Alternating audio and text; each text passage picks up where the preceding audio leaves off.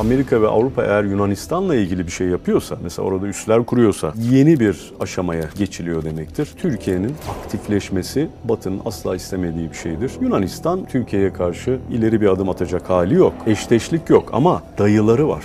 Yunanistan'ın dayıları var. Yunanistan üreten bir ülke değil, çok borcu olan bir ülke. İflas etti biliyorsunuz. O da üçkağıtçılıktan iflas etti. İstatistiklerle oynayarak iflas etti. Avrupa'dan daha fazla yardım olabilmek için istatistiki verilerle oynamış. Birden iflas etti, ortaya çıktı. Bu sefer Almanya'nın kucağına oturdu.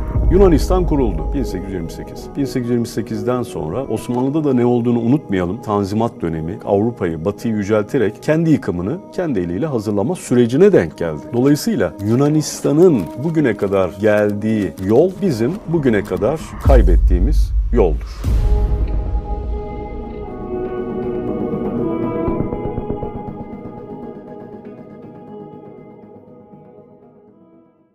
Yunanistan e, ve Türkiye arasındaki sorunlar e, Yunanistan'ın kurulmasıyla tabii başlıyor. 1828'e gitmek lazım. Ondan evvel e, Yunanistan'ın ana kıtasında bir takım isyanlar oldu. Bir kere şunu unutmayalım. Her iki ülkenin de tarihinde özellikle İngiltere'nin çok büyük bir etkisi var. Hangi tarihinde?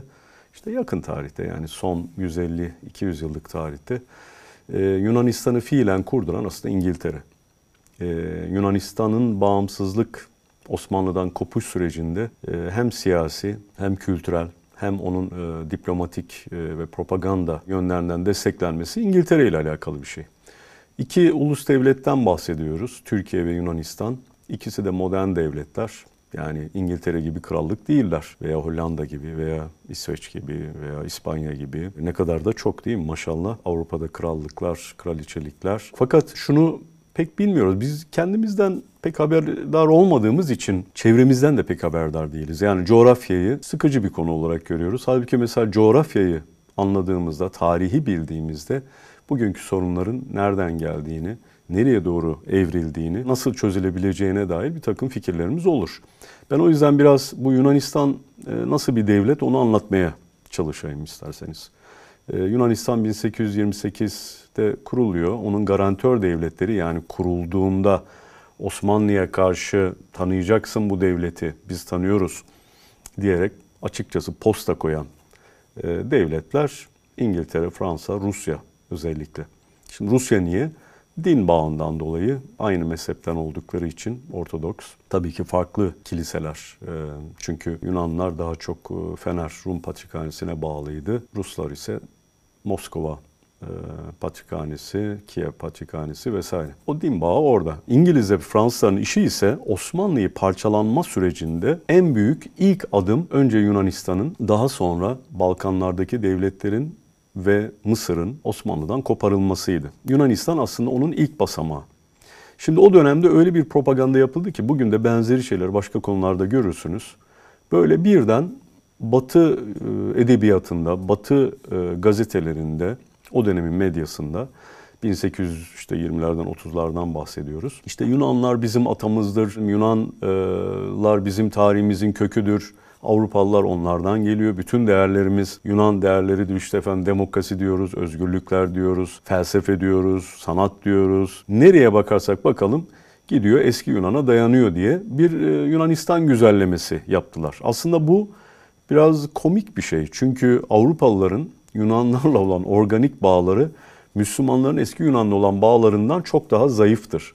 Aslında biliyorsunuz Avrupalılara da eski Yunan'ı bir nevi aktaran daha çok Müslümanlar olmuştur tercümeleriyle, kendi aralarında onları tartışmalarıyla. Batılılar bunu daha çok işte 1800'lerde, 1700'lerde kendilerine bir dayanak olarak aldılar. Çünkü Hristiyanlığı devreden çıkarınca onun yerini bir şeyle doldurmaları lazım. İşte eski Yunan'ın yeniden icadı ve kafalarına göre bir yere konumlandırılması özellikle 1800'lerde e, Avrupa'da, Fransa'da, İngiltere'de, Almanya'da sanattan tutun, düşünceye kadar, siyasetten tutun, edebiyata kadar böyle bir Yunan merakı doğuruldu. Buna da Bizans kelimesi özellikle eklendi. Halbuki Bizans evet ilk başta kendilerine Bizans diyorlardı ama asıl Roma e, imparatorluğu olduğu için o Bizans ismini de Batılılar bir nevi yanlış kullandılar.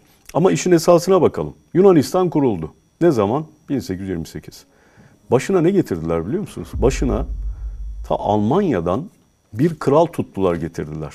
Şimdi burada da gene bir gariplik var. Yani Yunanistan Bizans'ın ilk kuruluş dönemlerinden sonra ve işte daha evvelinde tabii Büyük İskender vesaire vesaire pek krallıkla alakası yok. Yani daha çok Osmanlı'nın fethinden sonra yaklaşık 500 sene, 550 sene bağımsız olmamış. Ne kralı var, ne prensi var, ne dükü var, ne bir şeyi var. Ee, böyle bir hanedanı yok. Evvelinde de yok böyle bir hanedanı. Fakat dikkat edin Avrupalılar getiriyorlar işi mutlaka bir hanedan mevzuna bağlıyorlar. Eğer Yunanlarda hanedan bulamazlarsa bakın ithal ediyorlar. Almanya'dan getirdiler. Yani Yunan kralı dediğiniz adamlar aslında Alman e, adamlardır. Hatta ilk getirdikleri kral Yunanca bile bilmiyordu. Almanca konuşuyordu. Katolikti kendisi. Yani halk Ortodoks, adam Katolik. Bu gariplik e, Yunan tarihinde sık sık gördüğünüz bir şeydir. Peki diyeceksiniz bu krallık şu anda yok. Ne zaman kalktı? Çok eskiden kalktığını sanabilirsiniz. Öyle değil. 1970'lerde kalktı krallık.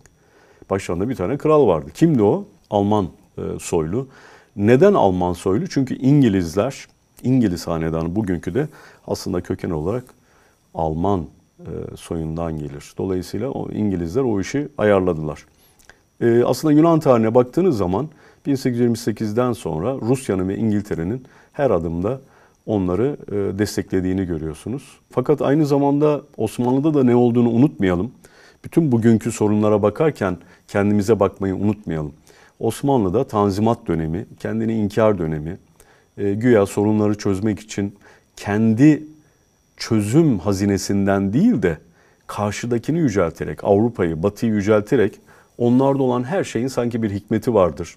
Çok harika şeylerdir diyerek onların propagandalarına çoğunlukla kanarak kendi yıkımını kendi eliyle hazırlama sürecine denk geldi. Bunlar tesadüfi değil. Yani Yunanistan'ın e, Osmanlı'dan teker teker Yunan Yarımadası'ndaki yerleri alması, sonra Girit'i alması, Rodos'u alması bunlar yavaş yavaş oldu.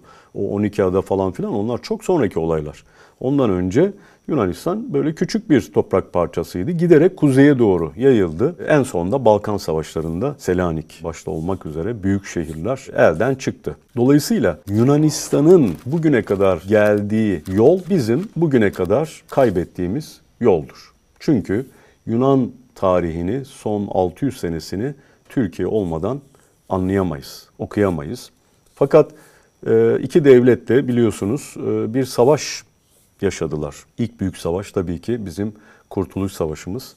İngilizler patronları olduğu Yunanlara dediler ki hadi kardeşim biz Osmanlı'yı yıkıyoruz. Size de şöyle bir köşesinden verelim İzmir'i. Yunanların o dönemdeki organizasyonlar o kadar süper değildi. Hatta Yunan ordusu ikiye ayrılmıştı.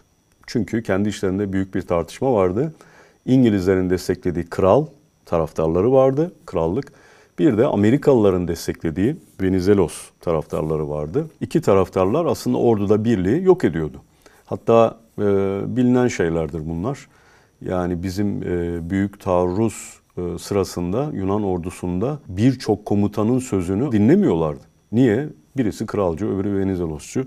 Birbirlerinin emirlerini dinlemiyorlardı. Bayağı bir karman çorman vaziyetteydiler.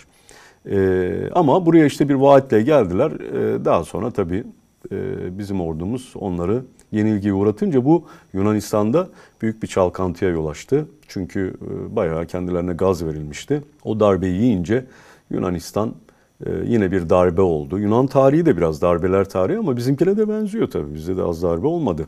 Şimdi bu işleri biraz geriden anlatmamın sebebi bu iki devletin yan yana olan, komşu olan devletin tarihlerinin nasıl iç içe olduğunu anlatmak için ve benzerliklerini göstermek için.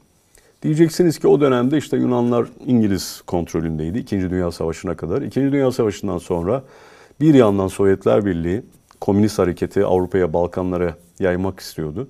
Bir yandan da Amerika güya özgürlük, demokrasi falan filan diyerek e, aslında Sovyetler Birliği'nin sınırındaki Türkiye dahil Yunanistan ve e, Orta ve Batı Avrupa ülkelerini kendi uydusu olarak tutmaya çalışıyordu.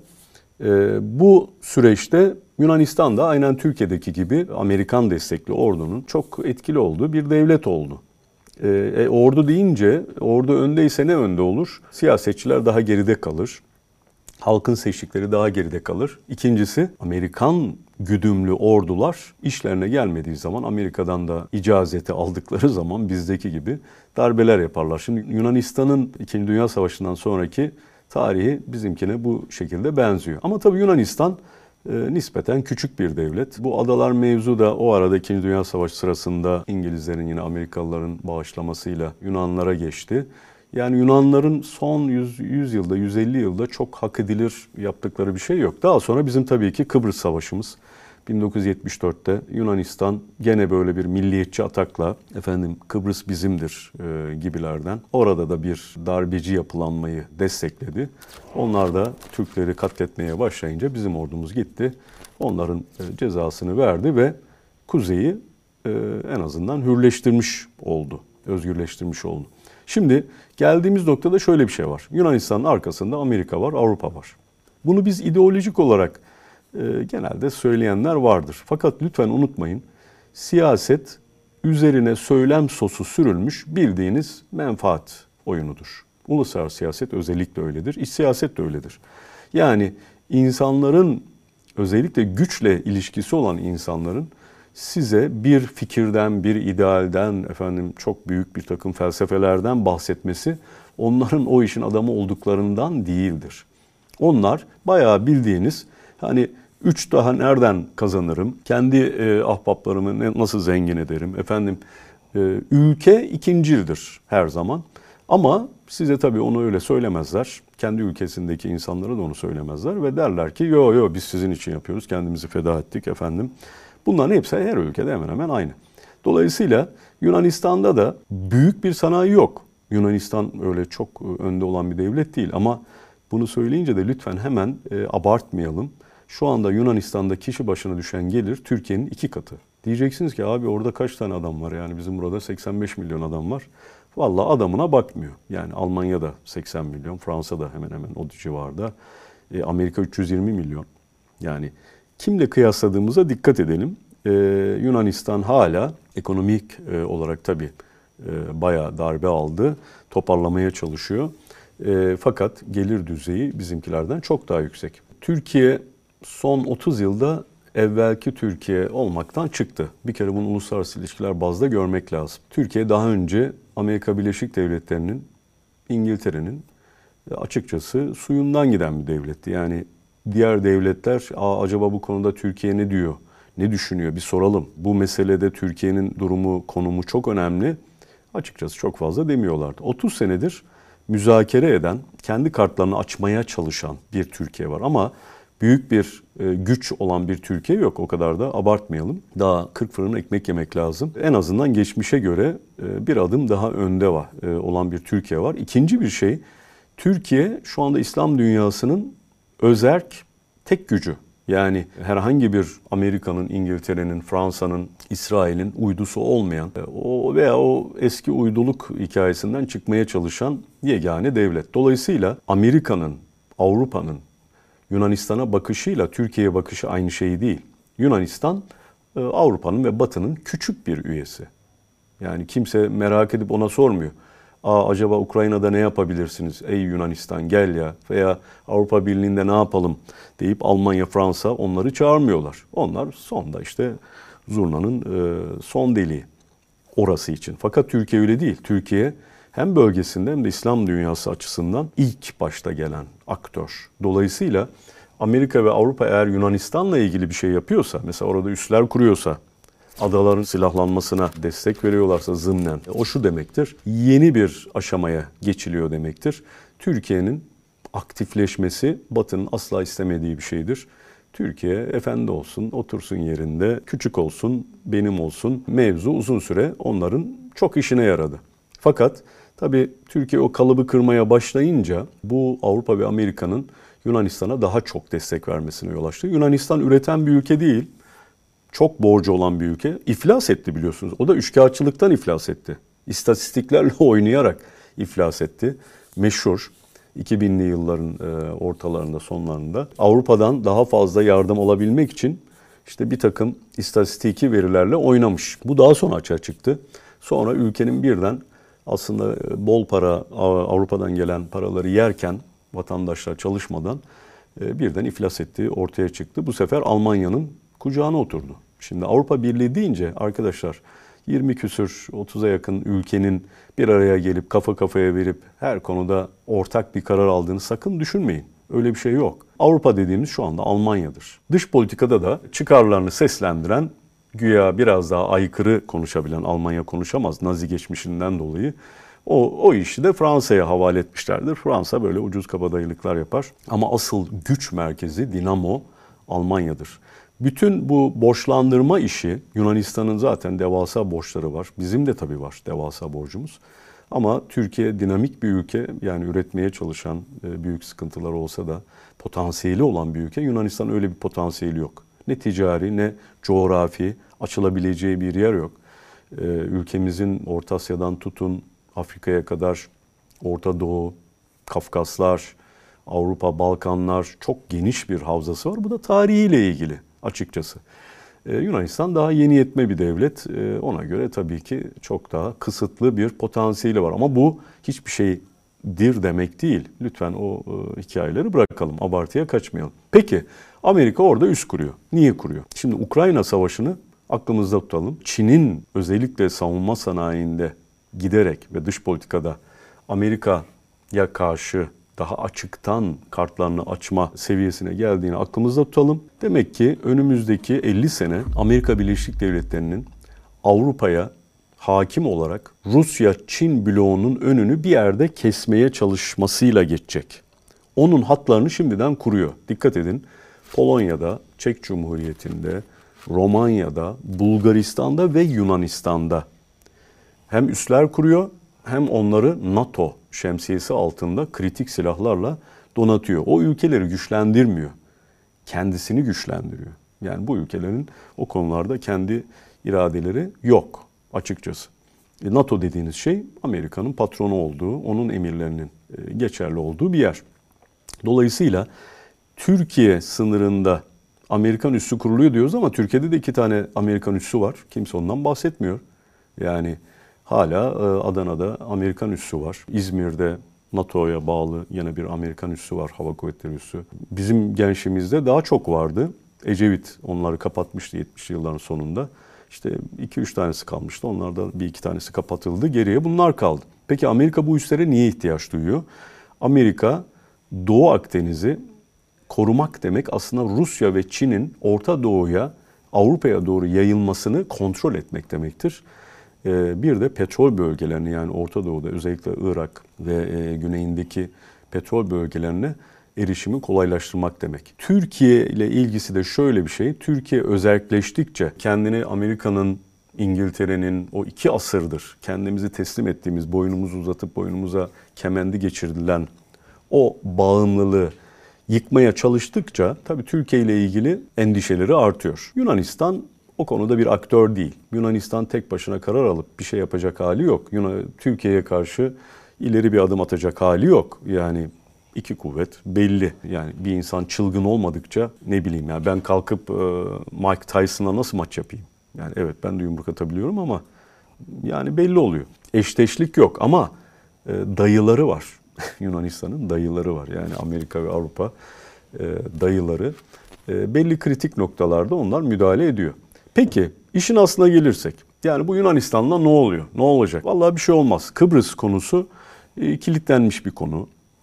Ne ileri ne geri gitmiyor. Yunanistan'la bu adalar konusu sürekli daha önce de kıta, işte kıta sahanlığı hala şeydir.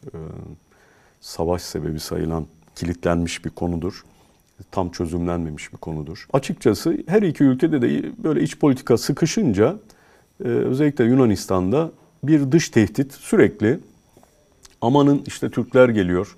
E, Türkler bizi şöyle diyorlar. Efendim bunlar böyle yapıyorlar diyerek bir yaygara her zaman koparılıyor. Genelde seçimden önce yapılıyor bunlar. Seçim dönemlerinde açıkçası yıllarca benim gençliğimden beri iki tarafta özellikle ekonomik konularda kilitlendiği zaman böyle bir hafif dış politikada sıcaklığı artıran e, demeçlerde bulunuyorlar. Ama işin sonucu şu yani Amerika'nın e, onayı olmadan Yunanistan adım atamaz. Türkiye'de açıkçası atamaz. Türkiye belki izni değil ama Türkiye'de onu hesaba katmak zorunda. Dolayısıyla bu yeni dönemde ben öyle çok sıcak bir şey zaten beklemiyorum. Yani şunu unutmayalım. Devletler böyle birbirleriyle savaş ederek çok fazla güç kazanmaz.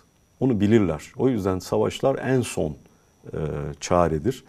Genelde devletler bu işi daha günlük savaşla hallederler. Nedir o? Ekonomide daha öne geçerek, ticaretini artırarak, ihracatını artırarak, kendi nüfusuna kuvvet vererek, onları daha donanımlı hale getirerek, eğitimini yaparak. Biz bunları yapıyor muyuz? Mesele buna bakıyor. Yoksa Yunanistan ne olduğuna bakmıyor. Yunanistan'la Türkiye'nin birbirleriyle olan güreşi açıkçası çok kuvvetli bir pehlivanla e, benim gibi çitlenbik bir adamın her gün çıkıp e, işte antrenman yapmasına benzer. Türkiye maalesef 40 sene 50 sene Yunanistan'ı Amerika ve Avrupa önümüze böyle sürdü. Yani biz Yunanistan'ı güya kendimize rakip belledik. Halbuki bizim ligimizde bile değil. O küçüklük kafasından Türkiye son 30 yılda hemen hemen çıktığı için yani dolayısıyla Yunanistan öyle ciddi bir rakip değil ama Yunanistan'ın tabii arkasında dayısı var. O yapılan üsler, adaların silahlanması e, bunlar masum şeyler değil. O üsler Amerika o hat boyunca hepsini yapıyor. Yani e, Rusya ve Çin bloğunun coğrafi olarak Avrupa'ya sokulmasını engellemek için sınırlara bunları diziyor. Tabii ki Türkiye açısından da bir sıkıntıdır bu. E, ama Allah'ın izniyle Türkiye bu konuda herhangi bir sıkıntı yaşayacağını sanmıyorum. Dolayısıyla bu işin neticesini de hemen söyleyeyim. Yani hani bu sonuçta özel bir konu. Türk-Yunan sorunları nedir, nereye gidiyor, nereden geliyor? Bunu biraz konuşmaya çalıştık ama ben biliyorsunuz hep e, kıssadan hisse almamız lazım. E, bu konuda uzman olmamıza gerek yok. Ben değilim yani Yunan tarihi vesaire konusunda ama şunu söyleyebilirim gençlere buradan ne çıkaralım? Bir kere hangi konuya bakıyorsanız bakın derinlik bakmayı öğrenelim. Yani tarih ve coğrafyayı bilmeden siyaseti konuşamazsınız, dünyayı konuşamazsınız. Ne ekonomi alanında konuşabilirsiniz ne siyaset alanında. Çin ne yapıyor? Rusya ne yapıyor? Amerika ne yapıyor? Avrupa'da ne oldu? Yunanistan ne yapıyor? Bunları bilmeniz için bir kere coğrafya ve tarihi çok iyi bilmemiz lazım. İkincisi kendimizi bilmemiz lazım. Hep gelip gelip altını çiziyoruz. Bu kendimizi bilmede de kendimizi ne balonlaştıralım, Allah Allah işte herkes bizden korkuyor.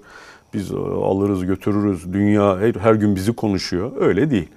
Ee, ama sıfır da değilsin. Yani ne aşağılık kompleksi ne yükseklik kompleksi sana yaramaz. İnsanın gerçekçi olması gerekir. Dinimiz gerçekçilik dinidir. Hayallerle olan bir şey değil. Amel olması gereken bir şey.